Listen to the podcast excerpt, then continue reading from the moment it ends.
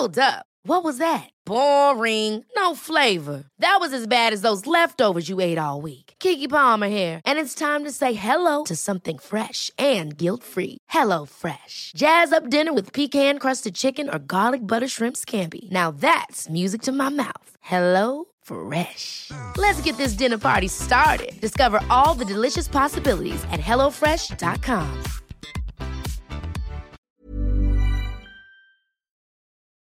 Von außen betrachtet ist Familie Notek eine ganz normale Familie. Mutter, Vater, drei Töchter, ein paar Haustiere.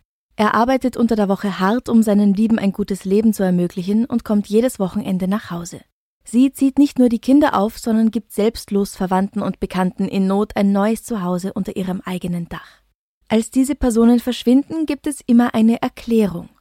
Der Sheriff sieht keinen Grund, sie zu suchen. Aber nach Jahren kommt die ganze schreckliche Wahrheit ans Tageslicht.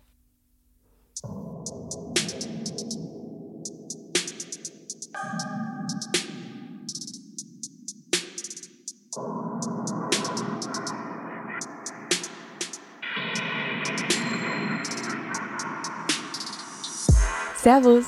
Hallo.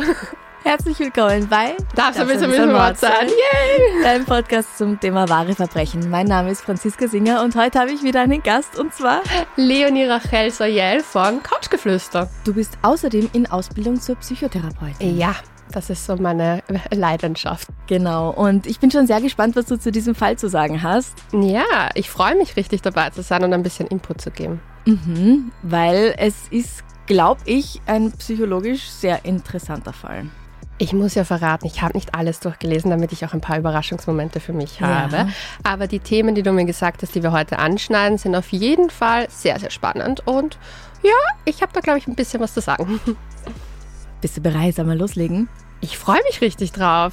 Wunderbar. Manche fragen sich vielleicht, wie es sein kann, dass eine Mutter von drei Kindern, ein funktionierendes Mitglied der Gesellschaft, jahrelang verheimlichen kann, dass sie eine unberechenbare, manipulative, sadistische Mörderin ist. Wenn wir uns ihre Geschichte ansehen, gibt's da vielleicht ein paar Hinweise, die aufzeigen könnten, warum sie so wurde, wie sie ist. Und vielleicht hast du auch was dazu zu sagen. Aber eine Erklärung ist noch lang keine Entschuldigung für ihr Verhalten oder die Verbrechen, die sie begeht. Heute geht es um Michelle, genannt Shelley Lynn Watson Rivardo Long Notek. Was für ein Name. Und was für eine Geschichte. Aber der Reihe nach. Michelle oder Shelley kommt am 15. April 1954 als Michelle Watson in einer kleinen Stadt im Bundesstaat Washington zur Welt. Ihr Vater Les ist ein echter Hingucker. Als ehemaliger Highschool-Footballstar verdreht er den Mädels in Battleground den Kopf. Zusammen mit seiner Mutter führt er ein paar Pflegeheime und außerdem gehört ihm die örtliche Bowlingbahn. Hier lernt er Laura Stallings kennen, ein bildhübsches und cleveres Mädel. Ihre Beziehung beginnt nicht gut, das können wir rückblickend mit Sicherheit sagen.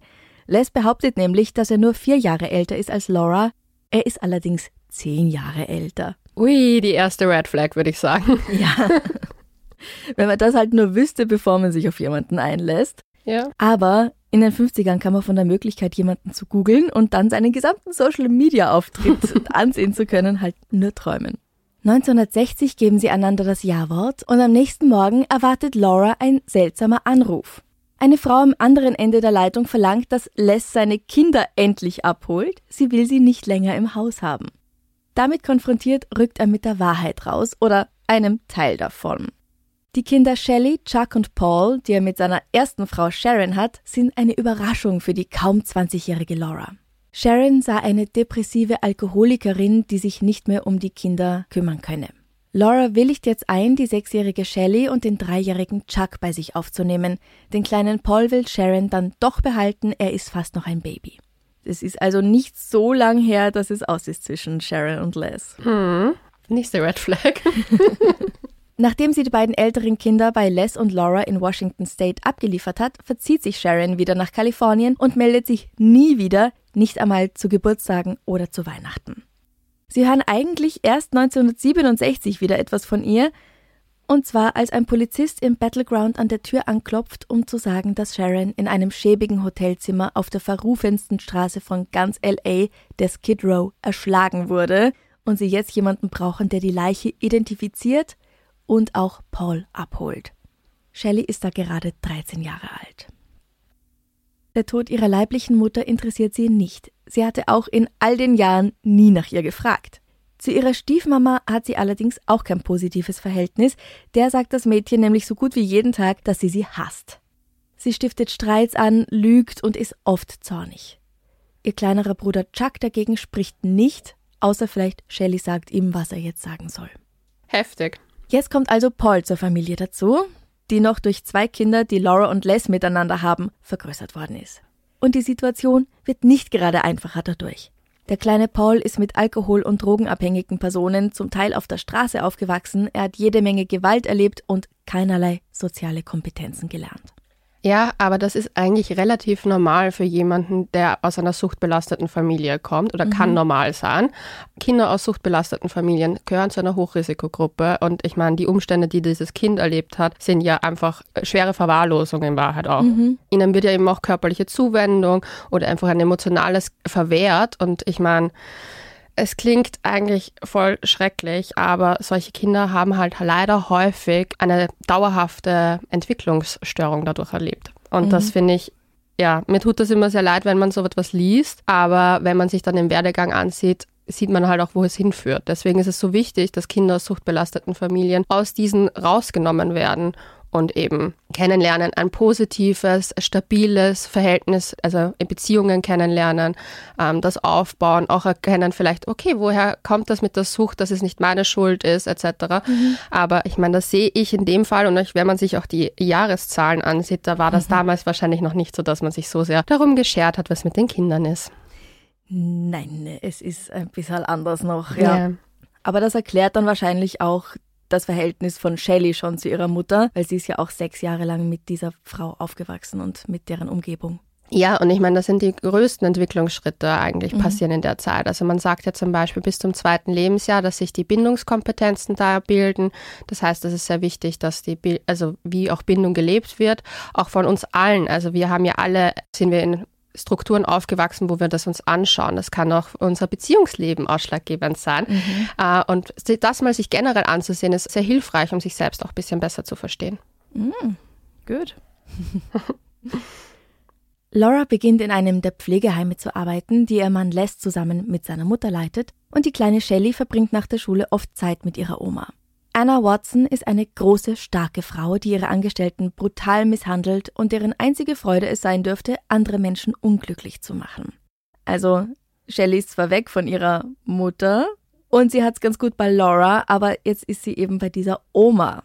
Ja, und ich glaube, sie schaut sich vielleicht was Verhalten auch sehr stark ab. Das werden wir noch sehen. Mhm. Anna misshandelt auch ihren eigenen Ehemann, der oft nicht im Haus schlafen darf. Shelley ist die einzige Person, die sich nicht vor ihr fürchtet, sondern ihr sogar nacheifert. Als sie 15 ist, behauptet sie, von ihrem Vater vergewaltigt worden zu sein. Die Idee dazu hat sie aus einem Magazin, das die Eltern in ihrem Zimmer finden. Dass dies nur eine ihrer unzähligen Lügen ist, um Aufmerksamkeit zu bekommen und ganz wie ihre Oma Anna Leute ins Unglück zu stürzen, zeigt eine gynäkologische Untersuchung wie du schon gesagt hast, es sind jetzt die späten 60er. In dieser Zeit denkt man noch ein bisschen anders über Psychotherapie als heute. Mhm. Die meisten Leute sind ihr gegenüber noch weit weniger aufgeschlossen als heute. Aber also ich muss sagen, es ist halt kein Haushalt, also in dem sie jetzt auch aufwächst mit ihrer Oma, der jetzt auch sehr förderlich ist, dass sich da was zum Besseren entwickelt. Und ich mhm. meine, dieses Lügen, wir alle lernen Lügen und es auch manipulieren. Manipulieren ist oft leider ein sehr negatives Wort. Mhm. Aber wir brauchen ja, um selber im Leben voranzukommen, müssen wir, schauen wir halt immer, dass wir auf der Sonnenseite des Lebens stehen. Und manchmal manipuliert man ja auch sein Kind, indem man sagt, der Brokkoli ist super toll, weil man einfach will, dass es sich zum Beispiel das Gemüse einfach isst. Also mhm. das sind so kleine Sachen, die sind vollkommen in Ordnung und Kinder müssen auch lernen, zu, ein bisschen zu lügen, aber ja, in dem Ausmaß ist es halt leider schon sehr krankheitsauffällig. Ja, genau. Also diese verhaltensauffälligen Kinder hätten da schon psychologische Betreuung erhalten müssen. Ja, sollen. auf jeden Fall aus dem, aus dem Haushalt raus müssen. Naja, ja, also Laura und Les, zumindest Laura versucht wirklich alles. Mhm. Aber wenn sie arbeitet, dann ist das Kind halt bei der Oma. Ja. Aber jetzt nach diesem Vorfall, nach dieser angeblichen Vergewaltigung, mhm. jetzt ist es soweit, jetzt gibt es Psychotherapie für Shelley, aber der Teenager lässt sich darauf überhaupt nicht ein. Ja, man kann Menschen auch nur helfen, die dazu bereit sind. Und wir kennen alle Teenager. Die sind jetzt nicht gerade Ja. die kooperativsten. Das stimmt. Ich erinnere mich dunkel. Same. Aufgrund der falschen Anschuldigungen gegen ihren Vater wird Shelley der Schule verwiesen und Laura fällt es sehr schwer, noch eine Schule zu finden, die sie aufnehmen möchte. Ein Schuljahr lang lebt sie daher bei Lauras Großeltern, 200 Kilometer von ihrer Familie entfernt. Aber auch dort macht sie den Leuten Angst, weil sie lügt und generell einfach unberechenbar ist. Danach verbringt sie ein Jahr im Internat bei Nonnen, wo sie die Hausaufgaben anderer zerstört, stiehlt und zum Beispiel so Sachen macht, wie dass sie zerbrochenes Glas in die Schuhe ihrer Mitschülerinnen reinlegt. Richtig bösartig. Ja, das finden die Nonnen auch und deswegen wollen sie sie nie wiedersehen. Das nächste Schuljahr darf Shelley bei ihrer Tante in Pennsylvania verbringen, also ganz auf der anderen Seite des Landes. Die Tante glaubt ihre Geschichteln, von wegen, sie sei ein armes, misshandeltes Mädchen und ihre Stiefmutter sei so gemein zu ihr. Ich meine, wobei es ja stimmt, dass sie ein armes, misshandeltes Mädchen ist. Nicht im Moment, aber sie war es mal, bis sie von ihrer leiblichen Mutter weggekommen ist. Auch diese Tante merkt bald, dass die liebe Shelley ein hinterfotziges Luder ist. Ihre eigene Ehe geht dadurch in die Brüche und sie ist froh, als das Mädchen ihr Haus wieder verlässt. Jetzt ist Shelley 17 Jahre alt und sie ist wirklich hübsch. Mit ihren roten Haaren, den Sommersprossen und den blauen Augen mit langen, dichten Wimpern sticht sie einfach aus der Masse hervor. Sie bringt ihren Freund Randy Rivardo aus der Highschool in Pennsylvania dazu, in den Westen nach Battleground zu ziehen, wo bei ihm die Alarmglocken schrillen sollten, weil sofort offensichtlich wird, dass Shelley und ihr Vater es darauf abgesehen haben, dass sie so bald wie möglich heiraten. Ah, warum hat der Vater darauf abgesehen? Naja, weil er sie loswerden möchte. Ach so, macht man das. Hm, das ist spannend. Ja, aber der Randy, der denkt sich nicht so viel dabei und lässt es mit sich geschehen. Beide sind jetzt 19 Jahre alt, als sie im Februar 1973 den Bund der Ehe schließen. Randy merkt aber bald, wie seine Liebste wirklich drauf ist. So eine rosarote Brille hält einfach nicht ewig. Sie wird von ihrem eigenen Vater von der Arbeit im Pflegeheim gefeuert, weil sie nicht erscheint und einfach zu faul ist und schlecht arbeitet. Aber da lässt sie einerseits als seine kleine Prinzessin vergöttert und andererseits auch einfach Angst vor ihr hat, er hat ja schon einmal am eigenen Leib erfahren, wozu sie fähig ist, kauft er ihr alles, was sie will. Als Shelley ein neues Auto will und er das falsche kauft, nimmt sie eine Überdosis Schlaftabletten zusammen mit einer Menge Alkohol ein und kollabiert. Alle sorgen sich, dass sie nicht überleben wird, bis ihr der Magen ausgepumpt wird und feststeht, dass sie es nur so hat aussehen lassen und sie allen wieder einmal nur etwas vorgespielt hatte. Und ich meine, das ist schon echt heftig, so zu tun, als ob man halb hinüber wäre und sich den Magen auspumpen zu lassen, wenn man in Wahrheit nur ein Aspirin genommen hat oder sowas. Der Mischkonsum mit dem Alkohol, würde ich sagen, da wäre ich auch vorsichtig. Also ich meine, damals waren die Medikamente anders dosiert, aber Ja. das zu machen ist echt heftig. So zu tun, als ob man es macht, also das ist, äh, ja, Ja. ich bin verblüfft. Aber interessanter Fall auf jeden Fall bis jetzt. Ich bin so, wow, wir haben hier echt einen heftigen. Ein anderes Mal behauptet sie, dass ein Fremder in den Wohnwagen, den sie mit Randy bewohnt, eingebrochen und sie vergewaltigt habe. Auch das ist eine Lüge. Alle Kratzer, die sie im Gesicht trägt und ausschließlich im Gesicht, sind selbst verursacht. Boah, es ist ein richtig heftiger Fall. Randy sollte am besten weit, weit weglaufen und Shelley Schnell. sollte ganz, ganz schnell in Therapie. Ja. Aber statt wegzulaufen, bleibt Randy und Shelley wird schwanger. Ein Kind wird's lösen. Ja, ist es nicht immer so. Im Februar 1975 kommt ihre erste Tochter Nicole zur Welt. Schließlich wird's Randy, aber doch zu viel. Er verlässt sie und geht zurück in den Osten. Er war lang genug nur noch eine Geldmaschine für sie gewesen. Dann verschwindet Shelley. Und zwar ohne das Baby, das sie einfach bei einer Verwandten lässt. Erst nach einem Jahr kommt sie urplötzlich zurück und verlangt von Laura, die sich dann um Baby Nikki gekümmert hatte, ihre Tochter zurück. Ich finde es von Randy richtig scheiße, wenn ich das mal so sagen darf, dass er einfach geht und sein Kind bei dieser Frau lässt, weil wenn er weiß, wie Shelley ist, würde ich dort nicht meine Tochter lassen. Aber es ist auf der anderen Seite gut, dass Laura sich um das Baby gekümmert hat, weil das ist ja so die normalste, oder? Ja, ja, ja. Von allen. Deswegen würde ich sagen, Baby Nikki hat es da wahrscheinlich im ersten Jahr richtig gut gehabt. Ich sehe nur wieder Böses kommen auf mich zu jetzt. Du, Randy, was hätte er denn machen können? Also, er kann sich scheiden lassen, natürlich, ja. Mhm. Aber es sind die 70er und in den 70ern bekommt ein Mann nicht das Sorgerecht. Ja, das verstehe ich schon. Aber ich glaube auch nicht, dass Shelley, weil wenn sie das Kind äh, eh irgendwo gelassen hätte, ja. hätte er sich sicher mit Laura irgendwie zusammentun können und das, das helfen. Also das auch recht. einfach abhauen macht es halt auch nicht besser. Das stimmt. 1978 heiratet Shelley nach einer nur kurzen Datingphase Danny Long und bald darauf ist auch schon Baby Samantha auf dem Weg. Danny lässt sich nicht so leicht unterbuttern, wie Shelley es ihr Leben lang gewohnt war. Sie streiten viel und lautstark und lassen sich nach fünf Jahren scheiden.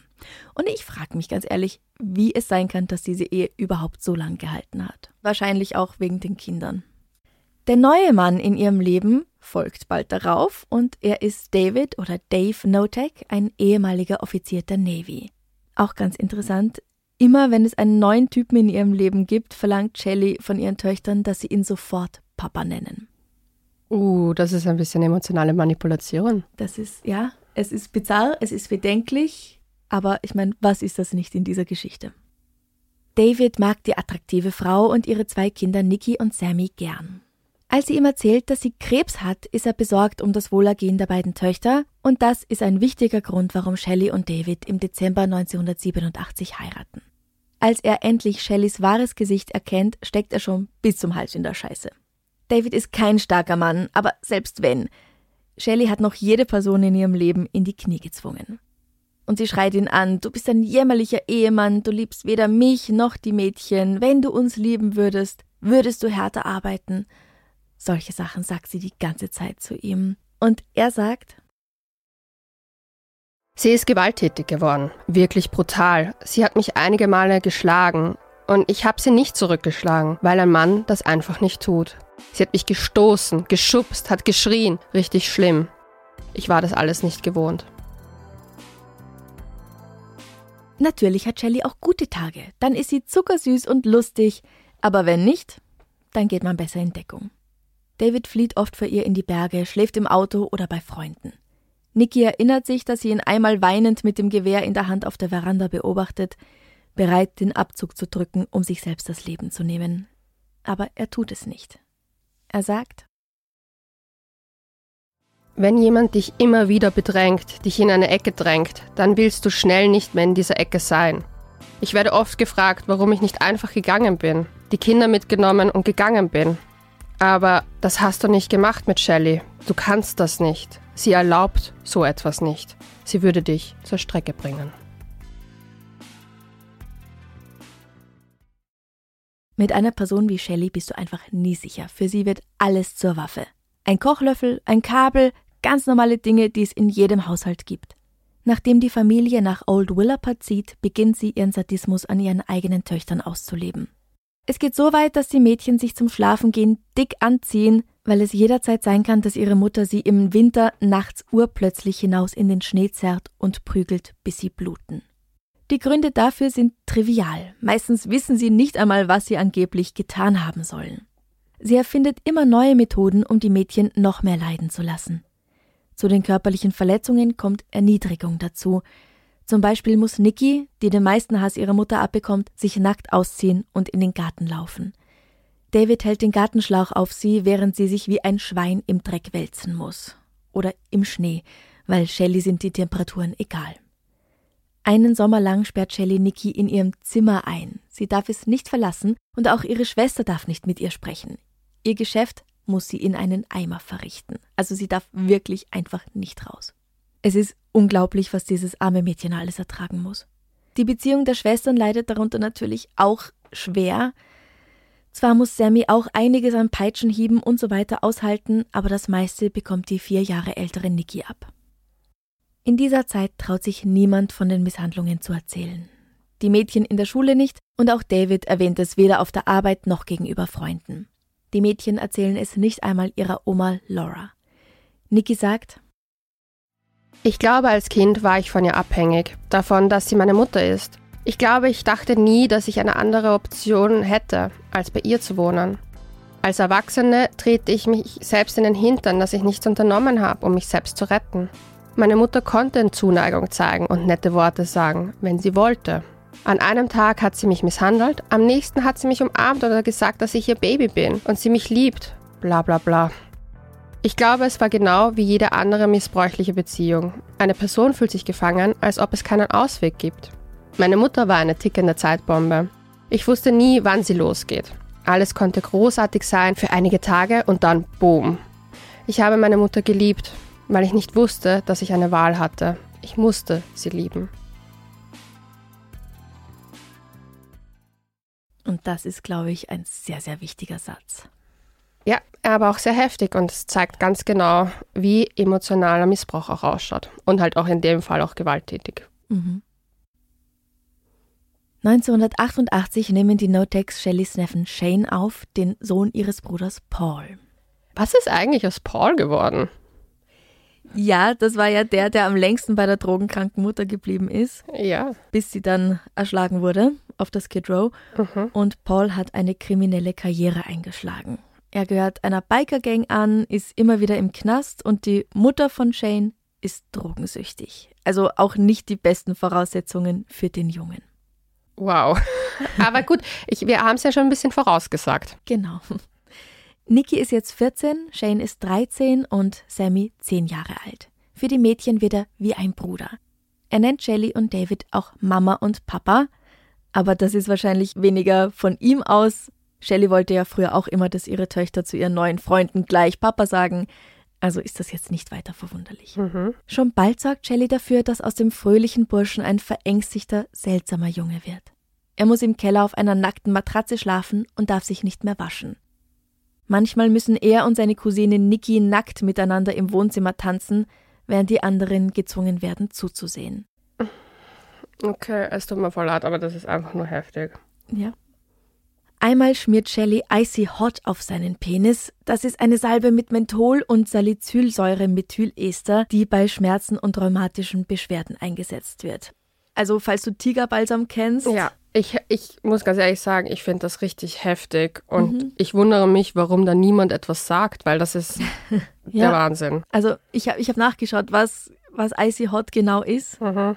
Auf der Website des Produkts selbst wird gewarnt, dass es in seltenen Fällen zu schweren Verbrennungen kommen kann, und zwar auf normaler Haut. Also kannst du dir vorstellen, wie weh es tut, wenn sie auf die empfindliche Haut von Geschlechtsteilen aufgetragen ich wird. Ich möchte es mir gerade nicht vorstellen, mir zieht sich alles zusammen. Ja, ja. Und das sind nur einige Beispiele, die ich gerade genannt habe. Ich könnte noch viel mehr nennen, aber es ist ehrlich gesagt schon fast mehr, als ich ertrage. Geht mir sehr ähnlich. Es ist sehr schmerzhaft dazu zu hören. Ja.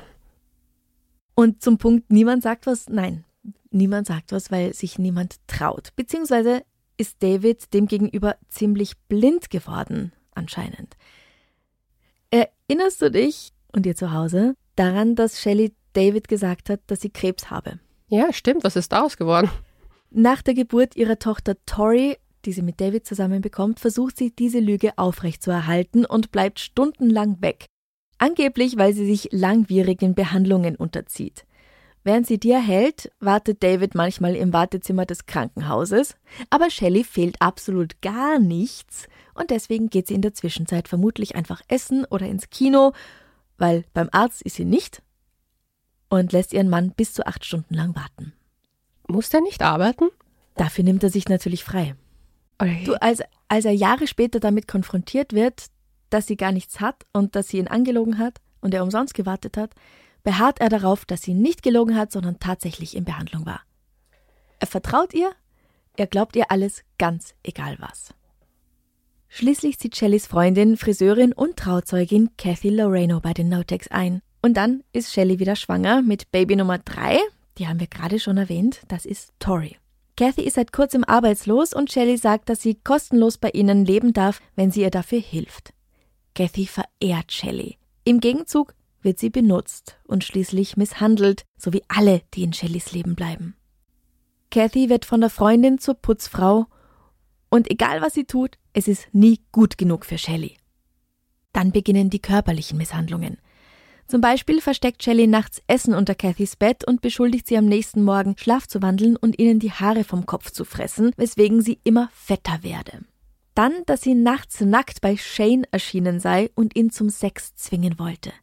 Das ist natürlich alles gelogen, aber die Kinder bejahen alles, was Shelley sagt, weil sie so große Angst davor hat, was sie ihnen antun würde, wenn sie ihr widersprechen oder gar sagen, hey, Mama, du hast gelogen. Die Gewalt schreitet langsam voran, so dass Kathy gar nicht richtig auffällt, dass es immer weiter eskaliert und schließlich gibt es ja auch immer diese liebevollen Momente dazwischen. Ja, wenn man in so einer Situation drinnen steckt, sieht man es ja oft nicht. Ich meine, mhm. das ist ein sehr extremer Fall und ähm, ich bin mir fast zu 100% sicher, dass diese Fälle sehr selten in der, in der Eskalationsstufe so stattfinden. Ja. Aber jeder kennt das von, und jetzt nehme ich ein ganz leichtes Beispiel, toxischen Beziehungen. Wie lange bleibt man in einer toxischen Beziehung, mhm. weil man noch irgendwie denkt, hey, da gibt's Hoffnung, der ist an dem Tag nett zu mir. Und das sind nur die die Miniform davon, die einem nicht gut tut. Man geht oft nicht aus den Situationen, weil man noch ja, es entweder gewohnt ist aus seiner Ursprungsfamilie äh, sozusagen oder weil man auch ähm, sich denkt, es wird irgendwann mal besser. Aber ja.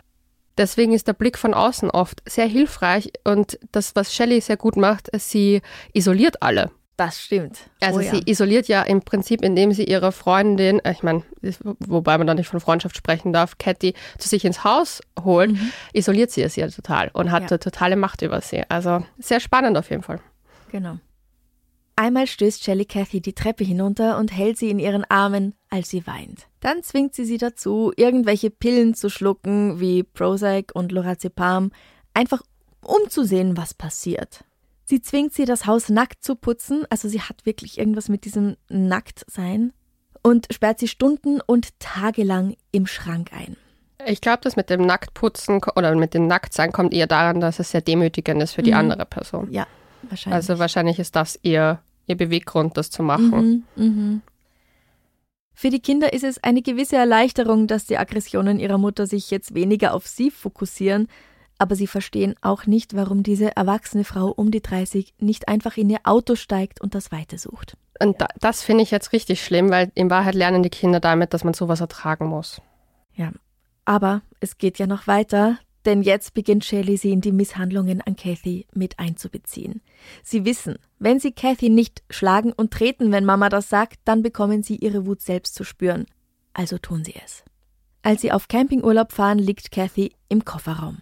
Eines Nachts im Winter muss Kathy den Hügel hinter dem Haus nackt hinunterrutschen und wieder hinaufklettern, wieder und wieder auf Schnee und Eis, bis ihr ganzer Körper blutet.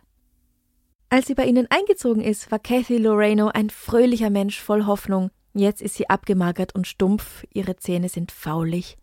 Sie ist ein Schatten ihrer selbst. 1992 ziehen alle zusammen erneut um in ein Haus, das noch abgelegener ist als das vorige. Isolation, wie du schon gesagt mhm. hast. Es ist viel zu klein für die Familie von mittlerweile sieben Personen. Sie müssen zum Teil auf Decken, einfach auf dem Boden im Wohnzimmer oder im Gang schlafen. Ausgenommen Shelley natürlich. David lebt eigentlich auch gar nicht mehr bei ihnen, sondern auf Whitby Island, wo er arbeitet. Er kommt nur am Wochenende nach Hause. Das sind jedes Mal fast 300 Kilometer in nur eine Richtung. Also der fährt sich wirklich die Reifen platt. Ich meine, gut für David, dass er dem Ganzen entkommen ist. Ich finde es nur krass, dass er, obwohl er jetzt im Außen ist, nicht erkennt, dass er zum Beispiel seine Kinder retten sollte, vielleicht mhm. aus der Situation, weil das heißt, die Kinder und Kathy sind ja alleine mit ihr zu Hause. Ja, genau. Aber du, für David gibt es hier kein Problem. Ah ja, wir vergaß. Shelley erfindet immer neue Foltermethoden. Zum Beispiel übergießt sie den geschundenen Körper von Kathy mit Bleichmittel und klebt ihr den Mund zu, damit niemand sie schreien hören kann. Irgendwann nimmt Kathy ihren ganzen Mut zusammen und läuft weg. Zweimal, dreimal, sogar völlig unbekleidet. Aber Shelley bringt sie jedes Mal zurück. Sie wird im Pumpenhaus im Garten eingesperrt, einer kleinen Hütte ohne Fenster. Shane und Nikki, die sich gegenseitig eine Stütze sind, weil sie nach Kathy die meisten von Shellys sadistischen Methoden zu spüren bekommen und trotzdem ein bisschen Rebellion in sich tragen, weitaus mehr als Sammy, beschließen einmal, Kathy freizulassen, als Shelly nicht zu Hause ist. Kathy hat jetzt schon die meisten ihrer Haare und Zähne verloren, sie ist ausgezehrt und bleich. Seit ihrer Ankunft hat sie über 40 Kilogramm Gewicht verloren. Aber Kathy bleibt sitzen. Sie beginnt zu weinen. Sie traut sich nicht, gegen Shellys Regeln zu verstoßen. Weil, was ist denn, wenn das jetzt nur eine weitere Finte ihrer Freundin in Anführungszeichen ist, um ihre Treue zu testen? Sie kann nicht gehen. Jedes Fünkchen Vertrauen und Mut sind aus ihr gewichen. Um ehrlich zu sein, ich verstehe es. Ich verstehe ja. Sie vollkommen, weil das ist einfach eine so arge Situation. Ich glaube, wir können uns da alle nicht wirklich reinfühlen, wie wir reagieren würden. Mhm. Die ist gebrochen. Ja. Shelley erfährt davon nichts von diesem Versuch. Aber die Gewalt geht weiter. Auf Shelleys Befehl hin bindet David Kathy einmal an einem Brett fest und taucht sie mit dem Gesicht nach unten in einen Eimer Wasser. Die Kinder müssen Wache stehen, ob auch niemand ihre Schreie hört. Kathy wird wieder und wieder untergetaucht und nur kurz hochgeholt, um Luft zu schnappen und um Gnade zu flehen. Shelley lacht und beschimpft sie als dumm, fett, hässlich und wertlos. Es bereitet ihr eindeutig große Freude, das zu machen. Kathy geht es nach so langer Zeit der Misshandlungen dermaßen schlecht, dass die Kinder Shelley anflehen, die Kranke wieder im Haus aufzunehmen. Und sie macht das. Kathy darf nun im Wäscheraum auf dem Boden schlafen. Das ist die große Gnade, die sie ihr gewährt. Und dann kommt der Tag, an dem Cathys Leid ein Ende findet. Wieso ahne ich Böses, dass es nicht das ist, was ich hoffe gerade? Leider. David findet sie apathisch auf dem Boden des Wäscheraums in ihrem eigenen Erbrochenen liegen. Wenig später hört sie auf zu atmen. Er ruft nicht den Notruf. Niemand tut das, weil ganz klar, Shelley erlaubt das nicht. Und darum verbrennt David Kathy Lorenos Leiche im Garten. Die Asche sammelt er in Eimern und kippt sie ins Meer. Er kennt sich aus mit den Strömungen, das heißt, er weiß, weil er früher oft surfen war und bei der Navy war, er weiß, wo es reinkippen muss, damit niemand was finden wird. Falls jemand fragt, sollen alle sagen, dass Kathy sich mit ihrem Freund auf und davon gemacht habe. Es ist sehr wichtig, dass wir alle dasselbe erzählen, okay? Ihr müsst das verstehen und ihr müsst wissen, dass Kathy mit Rocky weggelaufen ist. Aber das ist sie nicht, sagt Jane. Das weißt du nicht, Jane. Du hast keine Ahnung. Aber Shane weiß es natürlich. Alle wissen, dass das nicht wahr ist. Sie kennen keinen Rocky und sie wissen nur zu gut, dass Kathy in ihrem Zustand gar nirgends hätte hingehen können. Außerdem hat Shane David geholfen, ihren Leichnam zur Feuerstelle zu tragen. Nikki muss Postkarten fälschen, die von Cathys tollem Urlaub mit Rocky erzählen, die David dann von Kanada aus an ihre Familie schickt. Die ist misstrauisch und sendet den Sheriff zum Haus der No-Tags. Aber der glaubt die Story vom neuen Freund, Schließlich dürfen Erwachsene im Grunde tun und lassen, was sie wollen und sind nicht verpflichtet, sich vor ihrer Familie zu melden. Das ist wieder ganz ähnlich wie letztens bei der Episode über Lutz Reinstrom. Mhm. Aber Shelley wird zunehmend paranoid. Sie hat Angst, dass die Nachbarn etwas mitbekommen haben könnten und schickt ihre Kinder bei denen in einen Zwischenraum unter dem Haus, um sie auszuspionieren. Also das gibt's oft, ich weiß nicht, hier bei uns habe ich das noch nie gesehen, aber bei den Amis gibt es das oft, dass das eben so ein Crawlspace unterm Haus ist. Ah. Weil es keinen Keller gibt. Aber ich habe irgendwie gedacht, dass die äh, so abgelegen wohnen. Also die haben schon Nachbarn. Naja, Nachbarn, aber halt keine direkten. Also es ist nicht so jetzt wie, wie bei Reihenhäusern oder sowas. Das mhm. sind schon einige hundert Meter dazwischen. Okay. Aber Schreie tragen natürlich auch. Die kann man auch weiter weg hören. Ever catch yourself eating the same flavorless dinner three days in a row? Dreaming of something better? Well, HelloFresh is your guilt-free dream come true, baby. It's me, Gigi Palmer. Let's wake up those taste buds with hot, juicy pecan-crusted chicken or garlic butter shrimp scampi. Mm. Hello Fresh. Stop dreaming of all the delicious possibilities and dig in at HelloFresh.com. Let's get this dinner party started. Planning for your next trip? Elevate your travel style with Quince. Quince has all the jet setting essentials you'll want for your next getaway, like European linen, premium luggage options, buttery soft Italian leather bags, and so much more. And is all priced at 50 to 80% less than similar brands. Plus, Quince only works with factories that use safe and ethical manufacturing practices. Pack your bags with high-quality essentials you'll be wearing for vacations to come with Quince. Go to quince.com/pack for free shipping and 365-day returns.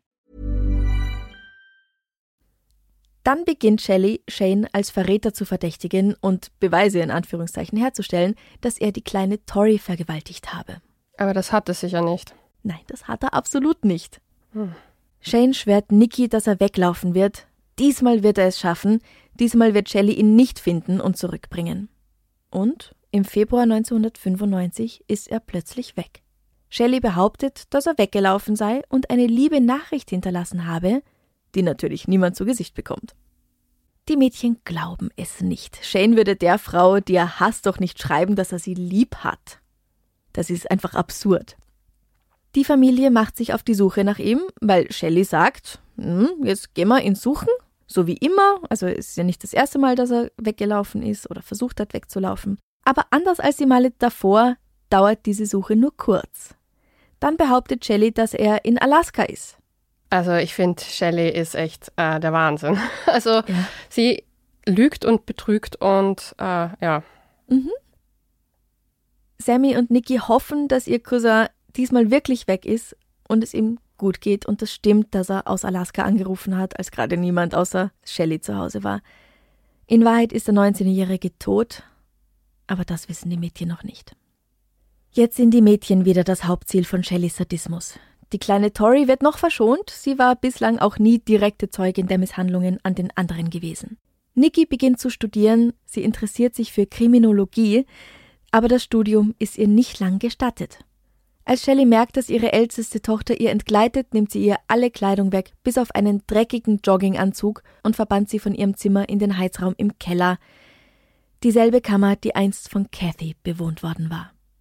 Nikki muss jetzt ihr Studium aufgeben und für ihre Mutter jeden Tag stundenlang harte körperliche Arbeit erledigen. Aber sie gibt nicht auf. In all den Jahren hat ihre Mutter es nicht geschafft, ihren Willen zu brechen, und sie beginnt zu kämpfen. Das ist durchaus wörtlich gemeint, sie wehrt sich nämlich zum ersten Mal in ihrem Leben körperlich gegen ihre Mutter und schreit sie auch an, dass sie sich ins Knie ficken soll. Die Nacht verbringt sie dann vor lauter Angst allerdings lieber im Wald. Absolut verständlich. Was ja. passiert dann? Am nächsten Tag schickt Shelley sie mit zuckersüßer Stimme zu Davids Schwester, die in einem Reservat in British Columbia lebt. Das sollte eigentlich eine neue Strafe sein, aber es ist das Beste, das der jungen Frau je passiert ist. Sie war noch nie so frei und so glücklich. Sobald sie weg ist, weitet Shelley die Misshandlungen auf die nun sechs Jahre alte Tori aus. Schließlich zieht Nikki bei ihrer Tante wieder aus und lebt einige Zeit mit ihrem Vater zusammen in einem Zelt auf Whitby Island. Erst jetzt erfährt sie, in welcher Armut ihr Vater hier lebt, dass er seit Jahren all sein Geld sofort Shelley und den Kindern schickt und sich sogar bei einer karitativen Essensausgabe sein Essen holt. Er behält also wirklich keinen einzigen Cent für sich selbst. Nikki arbeitet nun mehrere Jobs gleichzeitig und darf schließlich in einem alten Wohnwagen neben, neben einem Motel leben, in dem sie putzt. Alles ist besser, als wieder zurück nach Hause zu gehen. Das sieht Sammy ähnlich. Anders als Nikki ist sie in der Highschool sehr beliebt und auch wenn niemand weiß, was bei ihr daheim vorgeht, wissen ihre zahlreichen Freunde immerhin, dass sie es nicht leicht hat mit ihrer strengen Mutter. Nach ihrem Schulabschluss helfen Freunde und sogar deren Eltern ihr, zu ihrer Großmutter Laura zu fliehen. Wenig später stößt Nikki dort zu ihnen. Es ist eine fröhliche Zeit, aber dann beginnt ihr Vater, Sammy zu verfolgen, um sie zu Shelley zurückzubringen. Der psychische Druck auf alle ist enorm. Das ist ein absoluter Albtraum und Geschichte erzählen würdest, ich würde glauben, das ist ein Horrorfilm und nicht, dass das Realität mal war. Ja, mhm. aber das ist noch nicht alles. Oh Gott, es wird noch schlimmer. Jetzt hat Shelley nur noch Tori zu Hause, alle anderen sind weg. Und deswegen sucht sie sich ein neues Projekt. 2001 zieht Ronald Woodworth bei Shelley ein. Er ist ein Mann Mitte 50, den der Tod seines Vaters fünf Jahre zuvor schwer depressiv gemacht hatte. Er hat seinen Lebenspartner Gary verloren, seine Wohnung, seine Arbeit als Pfleger. Shelley tut sehr lieb, als sie ihn kennenlernt, wie der Meistermanipulator, der sie ist, und bietet ihm ein Zimmer an, wenn er ihr dafür ein wenig im Haushalt hilft. Und Ron willigt nur allzu gern ein. Innerhalb weniger Tage schwenkt Shelleys liebevolle Haltung um. Sie wird immer gemeiner zu ihm, dann grausam. Schließlich ist es ihm nicht mehr gestattet, mehr als Wasser und Toast zu essen, er darf das Badezimmer nicht mehr benutzen und Shelley gibt ihm irgendwelche Pillen zu schlucken. Von halb acht Uhr morgens bis acht Uhr abends muss er im Garten arbeiten. Sie setzt alles daran, die Beziehung zu seiner Mutter und anderen Freunden zu zerstören, damit er nur noch sie in seinem Leben hat. Da mal wieder mal die Isolation. Mhm. Shelley wendet nun ihre Aufmerksamkeit einem weiteren Mann zu, James McClintock. Er ist ein Veteran, der im Zweiten Weltkrieg gedient hatte und lebt mit seinem schwarzen Labrador Sissy allein in einer Villa. Er bezahlt Shelley dafür, ihn als Krankenpflegerin zu betreuen. Also auch wenn sie, so wie ich das verstanden habe, keine Ausbildung als Krankenpflegerin, als Krankenschwester hat, hat sie natürlich lange Zeit tatsächlich in der Alten- und Krankenpflege gearbeitet. Ihr Vater hatte ja diese. Genau, genau. Ja. Nicht nur direkt nach der Schule, sondern auch als Nikki und Sammy schon aus dem Haus sind. Aber weil sie schlecht arbeitet und ein furchtbarer Mensch ist, hat sie diese Stelle nicht lang behalten. Jetzt ist sie jedenfalls bei James angestellt, der ihr bald eine Blanko-Vollmacht ausstellt. Fünf Monate später ist er tot. Es heißt, er sei gestürzt und habe sich den Kopf angeschlagen. Bei einem alten Mann ist das schon möglich, es wird nicht weiter nachgeforscht. Sein Erbe geht an den Labrador Sissy, erst nach dessen Ableben soll Shelley es erhalten. Aber was glaubst du passiert? Ich bin mir fast 100% sicher, dass der Labrador nicht lange leben wird. Genau. Sissy wird nämlich komplett ausgehungert und bekommt dann eine Schachtel Schokolade vorgesetzt. Das ist auch wieder so sadistisch. Ich Ja. meine, I'm sorry to say, aber sie könnte sich auch eine Waffe besorgen und den Hund einfach erschießen. Aber sie will es ja so aussehen lassen, als ob Sissy das absichtlich gemacht hat. Absolute Sadistin. Shelley ist das alles aber noch nicht genügend Drama. Ja, ich weiß ja auch nicht, was mit ihr los ist. Also, sie bezichtigt jetzt jedenfalls Ron des Mordes an James. Und sie sagt, Wie würdest du dich fühlen, wenn ein Mörder in deinem Haus leben würde? Es fühlt sich nicht gut an. Gar nicht gut. Du hast ihn umgebracht, Ron. Du bist ein gottverdammter Mörder. und das ausgerechnet aus ihrem Mund. Sie zwingt Ron dazu, wiederholt vom Dach zu springen, ohne Schuhe hinunter auf den Kiesboden, bis seine Haut aufplatzt und seine Gelenke kaputt sind. Schuhe darf er schon lang nicht mehr tragen, angeblich verliert er sie sowieso immer. Das ist der Grund, den sie ihr Mann nennt. Auf seine offenen Wunden kippt sie Bleichmittel. Eines Tages im Jahr 2003 verschwindet Ron. Shelley erzählt David und Tori, dass er versucht habe, sich selbst zu töten und deswegen habe sie ihn in die leerstehende Villa von James McClintock gebracht. Er brauche nur ein wenig Ruhe. Das Mädchen, Tori, nun auch schon ein Teenager, hat ihn zuletzt komplett K.O. mit aufgeschwollenen, eitrigen Füßen und natürlich stark abgemagert im Schuppen liegen sehen. Sie glaubt ihrer Mutter kein Wort, aber natürlich traut sie sich nichts zu sagen. Da er nun weg ist, muss sie all die Aufgaben übernehmen, die er zuvor erledigt hatte. Aber Ron ist nicht weg, oder? Er liegt bereits tot in einer Gefriertruhe, bis David das nächste Mal nach Hause kommt. Und dann sagt Shelley händeringend, Ich habe versucht, ihn zu retten. Ich habe ihn versucht, wiederzubeleben. Aber es hat einfach nicht geklappt. Er war zu schwach. Oh Gott, ich habe mir so viel Mühe gegeben. Ich habe solche Angst, David. Sie werden glauben, dass wir ihn irgendwie misshandelt hätten. Die Polizei wird mit dem Finger auf uns deuten.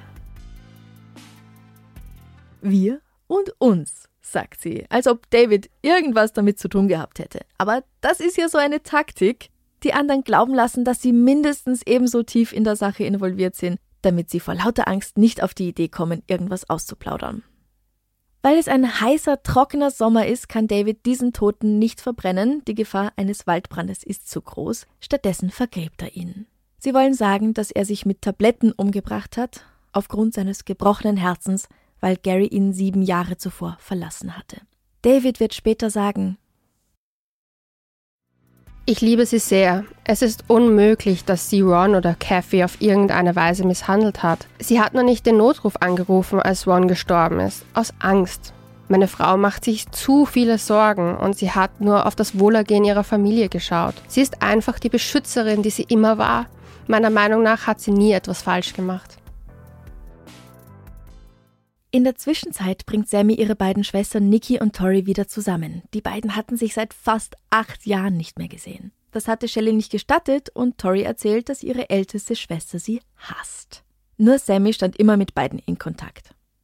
Im Gespräch mit den beiden wird dem Mädchen klar, dass sie genauso gelitten hatten wie sie.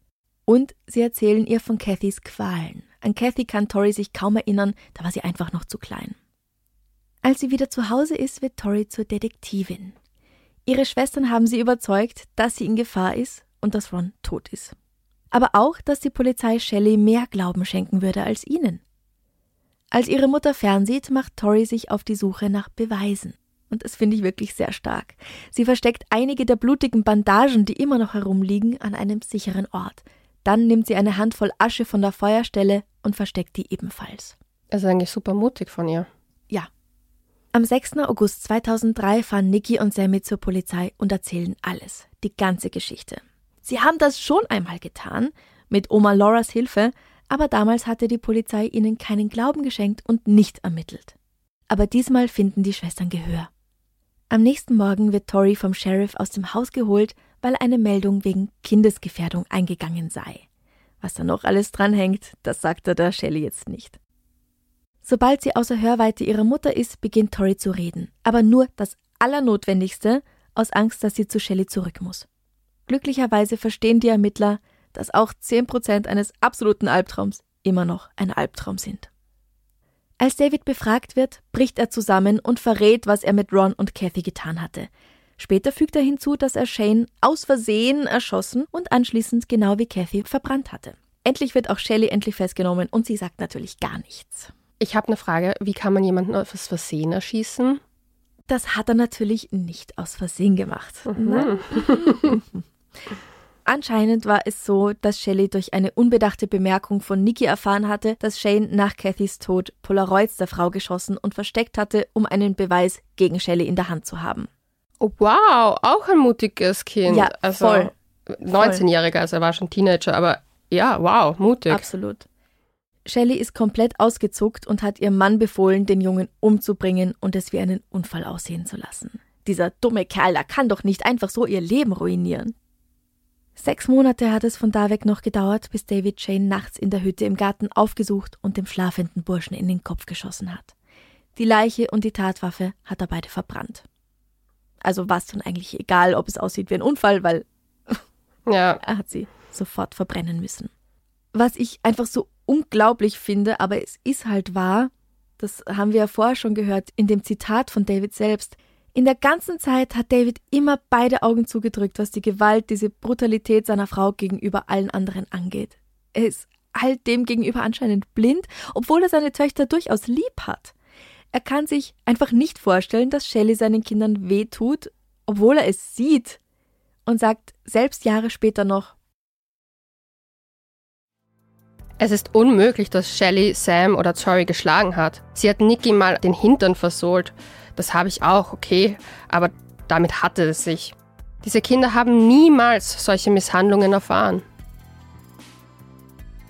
Das, obwohl er die Schrammen und die blauen Flecken an ihnen sieht und Zeuge der Erniedrigungen ist, den Schlauch auf sie hält, wenn sie sich nackt im Schlamm oder im Schnee wälzen müssen und weinen. Dafür muss es andere Erklärungen geben, sagt er. Sie waren einfach tollpatschig. Es war nötig, weil sie äußerst ungezogene Kinder waren. Und halt dich fest, auch das Bleiche wirklich nicht gut ist auf der Haut, geschweige denn in offenen Wunden, kann er sich im Leben nicht vorstellen. Seine Shelley würde doch nie Menschen absichtlich wehtun. Vermutlich wusste sie gar nicht, dass Bleiche schlecht ist, meint er mit ernster Miene. Und das ist ein Level von Verdrängung, das ist unfassbar. Um es ehrlich zu sein, ich bin sprachlos und das ist sehr selten bei mir. Wer mich kennt, weiß, dass ich sehr gerne viel rede. Ähm, ich kann mir auch nur vorstellen, dass er das verdrängen will, weil er einfach selber so Angst vor ihr hat. Und ich meine, allein, dass er in einem Zelt gelebt hat, all dieses Geld, ich meine, das ist ein, ein Level an ja, Aufopferung auch für diese Frau. Mhm. Das, glaube ich, kann man sich nicht vorstellen. Und dass sie ihn so weit gebracht hat, ist krass. Mhm. Nach der Festnahme der Eltern dauert es nur zwei Wochen, bis Sammy, die zu dem Zeitpunkt 25 Jahre alt ist, das Sorgerecht für ihre Schwester Tori erhält. Und trotz allem schafft Shelley es, ihre mittlere Tochter noch aus dem Gefängnis für ihre Zwecke zu benutzen, damit sie ihr Geld, Kleidung und Kosmetika schickt. David Notek erhält eine Haftstrafe von 15 Jahren für den Mord zweiten Grades an Shane Watson, also quasi Totschlag, sowie die unerlaubte Beseitigung menschlicher Überreste. Nach 13 Jahren kommt er wieder frei, das ist im Jahr 2016. Michelle Shelley Notek gibt absolut nichts zu, sie beharrt darauf, unschuldig zu sein, akzeptiert aber, dass die Beweise es anders aussehen lassen und sagt, in diesem Gefängnis, in diesem Gerichtssaal und in dieser Gemeinde und überall sonst bin ich als eine Art schreckliches Monster bekannt. Das bin ich nicht. Ich habe allerdings schlimme Fehler gemacht. Kathy war meine Freundin. Sie hatte einen Wert und einen Sinn. Sie wäre für mich da gewesen. Ich war nicht für sie da. Ich denke, dass ich nicht schuldig des Mordes bin oder daran, ihren Tod verursacht zu haben. Aber eine Mutter ist die Hauptverantwortliche für das, was in ihrem Haus vorgeht. Sie wurde in meinem Haus misshandelt und jetzt ist sie tot. Ich werde darüber nie hinwegkommen. Das verdiene ich gar nicht. Als sie sagt, dass sie nicht schuldig sei, zeigt sie mit dem Finger auf ihre eigenen Töchter, so als ob die Kathy Lorena aus eigenen Stücken gequält und getötet hätten. Ihre kleine Rede hat den gegenteiligen Effekt von dem, was sie eigentlich wollte. Statt zu 17 Jahren wird Shelley schließlich zu 22 Jahren Haft verurteilt. ja, da kommen Daumen nach oben. Totschlag von Kathy Loreno und fahrlässige Tötung von Ron Woodworth. Rons eigentliche Todesursache kann übrigens trotz Autopsie nicht festgestellt werden. Eventuell war es Unterkühlung. Aber die Verletzungen, die er ertragen musste, sind offensichtlich. Und Cathys Leichnam wird natürlich nie gefunden. Deswegen kann Shelley auch in diesen beiden Fällen nicht des Mordes bezichtigt werden. Von den 22 Jahren Knast muss Shelley nur ungefähr 18 ableisten und sie ist seit 8. November 2022 wieder auf freiem Fuß. Oh mein Gott. Ich bin schockiert, dass diese Frau überhaupt noch mal raus darf. Mhm. Und ich habe Angst um die Menschen in ihrer Umgebung aktuell. Ja, nicht nur du. Im Gespräch mit der Zeitung The Sun sagt Sammy über ihre Mutter, sie ist der gerissenste Manipulator, den ich je kennengelernt habe. Ich denke nicht, dass sie sich je ändern kann. Sie sagt sich, dass Shelley jederzeit wieder zuschlagen könnte, hätte sie doch auch im Gefängnis eindeutig manipulatives Verhalten gezeigt, so dass sie schließlich in einer Einzelzelle untergebracht werden musste. Und Sammy meint, wenn sie je wieder auf ihrer Türschwelle erscheint, dann wird ihr nichts anderes übrig bleiben, als alle Türen zuzusperren und sich im Badezimmer einzuschließen und die Polizei zu rufen. Soweit ich herausfinden konnte, wurde Shelley nie als Psychopathin diagnostiziert, aber ich glaube, die meisten Leute denken sich, das äh, wäre jetzt sehr naheliegend, das zu vermuten. Aber nicht nur das, sondern ich, ich glaube, wir können durchaus sagen, dass sie eine Sadistin ist, wie sie im Buche steht. Was meinst du? Man muss dazu sagen, dass äh, Psychopathie ja keine offizielle Diagnose ist. Ah. Also es gibt Psychopathie, das mhm. ist der Mangel an Empathie. Das kann man im äh, Hirn sogar, in den Hirnrealen sogar sehen. Und dazu gibt es eine lustige Anekdote sogar. und zwar der Hirnforscher Fallon, ein Amerikaner, hat das nämlich herausgefunden, indem er die Hirnscans von Serienmördern sich angesehen hat und hat dann auch die von seiner Familie und von sich selbst auch sich angesehen und ist währenddessen auch darauf gekommen, dass er an Psychopathie sozusagen leidet und mhm. dass ihm die an Empathie fehlt. Er hat dazu auch ein äh, Buch geschrieben, das heißt Der Psychopath in mir. Ich finde das eine sehr interessante Anekdote, weil man auch erkennt, dass Psychopathie Psychopathie an sich nicht dazu führt, dass jemand ein schlechter Mensch wird. Ja. Weil in dem Fall von Fallon sieht man, der ist in einer guten Familie aufgewachsen, wo es Moral und Werte gab und er mhm. hat sich daran orientiert und in seinem Leben sogar was daraus gemacht. Ich meine, es muss nicht unbedingt nur was Schlechtes sein, ja. aber ich glaube, dass die Grundvoraussetzungen halt andere waren als mhm. zum Beispiel bei Shelley. Aber wobei ich bei Shelley auch dazu sagen muss, da kommt sicher auf jeden Fall eine Störung dazu. Also die ist sicher nicht ohne Störung. Mhm. Aber ich würde eher sagen, dass sie eine dissoziale Persönlichkeitsstörung wahrscheinlich mhm. auch vorweist mit eben Psychopathie. Mhm. Ja, aber definitiv kein einfacher Fall. ja, ganz klar, was sie als Kind vor allem in den ersten sechs Jahren ihres Lebens durchmachen musste. Also das war bestimmt nicht schön. Ja. Wir wissen leider absolut nicht, was da vorgefallen ist. Als sie in Lauras Obhut war, wusste auch niemand, wie man mit diesem schwierigen Menschen umgehen soll. Ihre Oma Anna, erinnert dich an die, selbst ein brutaler Mensch, der nur Freude empfindet anscheinend, wenn andere leiden. Ein absolut schlechtes Vorbild. Mhm. Hat sie nur bestärkt in dem, wie sie, wie ja. sie schon war. Und als sie dann endlich die Möglichkeit erhalten hat zur Psychotherapie, war sie schon 15 und nicht mehr willens, sich darauf einzulassen. Also es hätte ganz viel früher ansetzen müssen. Also man hätte sie halt aus, den, aus dieser Familienstruktur komplett rausnehmen müssen. Und vielleicht wäre sie, wenn sie in einer Pflegefamilie in eine Pflegefamilie gekommen wäre, anders aufgewachsen. Aber man muss dazu sagen, wir können es jetzt nicht rückwirkend sagen, was, was man hätte machen können. Es ist nun, wie Klar. es ist. Und das, was wir heute gehört haben, ist eine wirklich schreckliche und traurige Geschichte eigentlich. Und mir kamen echt öfter die Tränen, muss ich ehrlich sagen. ja. Die einzige Möglichkeit, sie noch aufzuhalten, wäre wirklich gewesen, Polizei und Jugendamt zu informieren. Aber dazu gehören eben Mut und Vertrauen. Und gerade bei den Kindern gab es auch einfach diese Angst, dass ihnen niemand Glauben schenken würde. Und dann würden sie für, diese, für diesen Verrat den Shelley ja darin sehen würde, einfach extrem brutal bestraft werden. Also, ja, ich meine, ich verstehe, warum sie nichts gesagt haben. Ich verstehe es auch. Also ja. ich, ich kann die Kinder absolut nachvollziehen. Ich meine, man muss sich auch vorstellen, die sind ja dem ausgesetzt gewesen, komme ja. was wolle, und nicht einmal ihr Vater hat ihnen geholfen. Ja, ja den, den hat sie natürlich auch manipuliert. Irgendwo ist das, weiß ich nicht, Gehirnwäsche vielleicht sogar. Aber ganz ehrlich, er scheint ja bis heute der Meinung zu sein, dass sie nichts falsch gemacht hat und er eigentlich auch nicht wirklich. Obwohl er sich doch erinnern muss, dass er auf ihr Geheiß diesen Leuten wehgetan hat und dass seine eigenen Töchter alles mit angesehen haben und darin verwickelt wurden und er auch Shane, der für ihn diese sechs Jahre lang, wo er bei ihnen gelebt hat, wie ein Sohn war, bis er ihn schließlich getötet hat. Für Shelley, weil Shelley das wollte. Ich habe noch etwas, das Sammy über ihren Vater gesagt hat. Er ist einfach ein sehr schwacher Mann. Er hat kein Rückgrat. Er hätte glücklich verheiratet und ein großartiger Ehemann für irgendjemand sein können. Denn das wäre er wirklich gewesen, aber stattdessen wurde auch sein Leben zerstört. Ja, und ich weiß nicht, wie es euch geht, aber ich bewundere Nikki, Sammy und Tori sehr. Und eigentlich auch Shane. Nur, er durfte ja nicht älter werden. Aber trotz allem, dass die Schwestern durchmachen mussten, haben sie es geschafft, sich ein gutes Leben aufzubauen und ein in Anführungsstrichen normales Leben zu führen. Das war und ist wahrscheinlich jeden Tag nicht einfach. Ja, also die Kinder haben einen unglaublichen Mut auch bewiesen, sich dem Ganzen zu stellen. Ich bin nur echt noch immer schockiert, dass Shelley anscheinend jetzt schon draußen ist und ja. ähm, fürchte mich vor, was noch kommen könnte.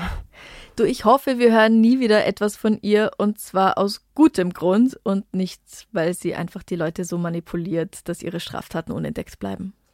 Glaube ich aber kaum. Ich glaube ja. nicht, dass sie sich ändern wird. Nein, bestimmt nicht. Also, wenn sie in eine Einzelzelle gesperrt worden ist, im Gefängnis, weil sie andere Leute so manipuliert hat. Hm. Das. Äh, aber ich meine, was willst du machen mit so jemandem? Ja, Kannst es ist nicht schwierig. einfach die Leute auf ewig wegsperren, weil sie dir nicht gefallen. Also sie hat ihre Strafe abgesessen. Ja, obwohl ich finde, die Strafe ist zu wenig gewesen. Das ist meine Meinung. Ja. ich glaube, wir sind uns auch einig, dass solche Leute wirklich gefährlich sind, aber ja, ja. kann man nicht ändern. Da gibt es halt in Deutschland zum Beispiel die Sicherheitsverwahrung. Das wäre vielleicht was gewesen, aber das habe ich mir auch kurz gedacht, aber mhm. mit welchen Anhaltspunkten? Das muss ja, dadurch, dass sie ja nur unter Anführungszeichen nur manipuliert hat mhm. und so eigentlich nie wirklich außer halt die Gewalttaten gegenüber ihren Kindern und gegenüber dem Mann das schon, aber das ist halt nicht in dem Ausmaß, dass eine Sicherheitsverwahrung über jemanden kommt. Also Wahrscheinlich nicht, ja. Schwierig. Ja, ist ein sehr schwieriger Fall. Und da bin ich mal wieder froh, dass ich nicht die Person bin, die das entscheiden muss, was mit jemand anderem passiert. Geht mir genauso. Machen wir noch was Schönes zum Schluss? Ich bitte darum. ich bitte darum. Hast du eine Frage für mich? Ich habe gestern äh, einen Self-Care-Day gemacht. Ja. Und einen richtigen Gönn-mir-Tag. Und ich wollte wissen, was ist für dich der perfekte Gönn-dir Self-Care-Day? Oh, wenn alles wurscht ist, mhm. dann, okay, der absolut perfekte Tag wäre, glaube ich, ein Tag in der Therme mit warmem Wasser, mhm. ohne nervige Leute. Selten in der Therme. Wir reden gerade von perfekt, oder? mit Massagen und Schokolade. Oder vielleicht einen Drink in der Hand. Ja, oh. Ja. Oh, mit Cocktail in der Hand ja. im heißen Wasser, das wäre schön. Und dann kuscheln ja, ich glaube, das brauchen wir alle nach, diesen, nach diesem Fall, brauchen wir ja. den Gedanken zumindest nach diesem perfekten Tag, weil ja. Voll. Aber was ist für dich so der ultimativ perfekte Self-Care-Day? Mein Tag hat äh, ausgesehen, indem ich wirklich ein bisschen so Beauty-Treatments äh, gemacht habe, mhm. äh, um mich einfach schön zu fühlen. Dann habe ich mir mein Lieblingsessen gekocht mhm. und habe äh, ganz viel Zeit mit meinem Hund verbracht. Und ich muss ganz ehrlich sagen, ich habe eigentlich habe ich mir gedacht, es ist eher weniger das, was man macht, als das in die Ruhe kommen mal von mhm. allem. Und ich habe mir vorgenommen, dass ich das jetzt auf jeden Fall öfter mache.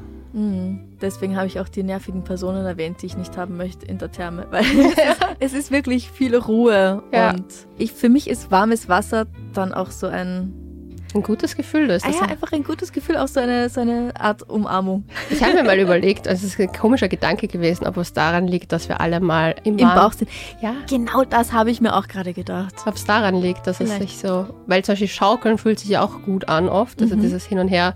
Schaukeln ist super. Ja, und das erinnert doch auch wahrscheinlich daran, dass man einfach, wenn die Mutter gegangen ist, im Bauch sich bewegt hat. Das sind Möglich. weirde Gedanken, die ich letztens hatte.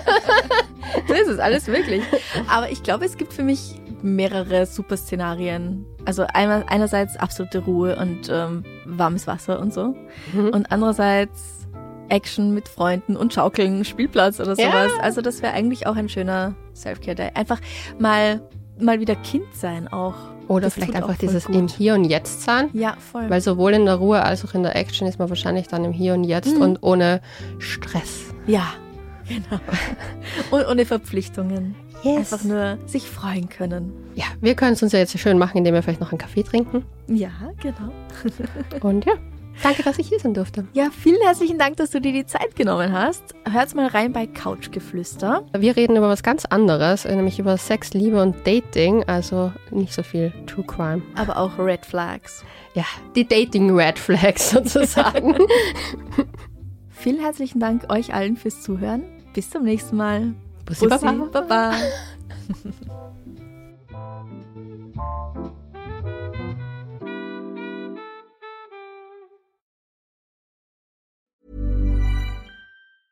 Planning for your next trip? Elevate your travel style with Quince. Quince has all the jet setting essentials you'll want for your next getaway, like European linen, premium luggage options, buttery soft Italian leather bags, and so much more. And is all priced at 50 to 80% less than similar brands. Plus, Quince only works with factories that use safe and ethical manufacturing practices. Pack your bags with high-quality essentials you'll be wearing for vacations to come with Quince. Go to quince.com slash pack for free shipping and 365-day returns.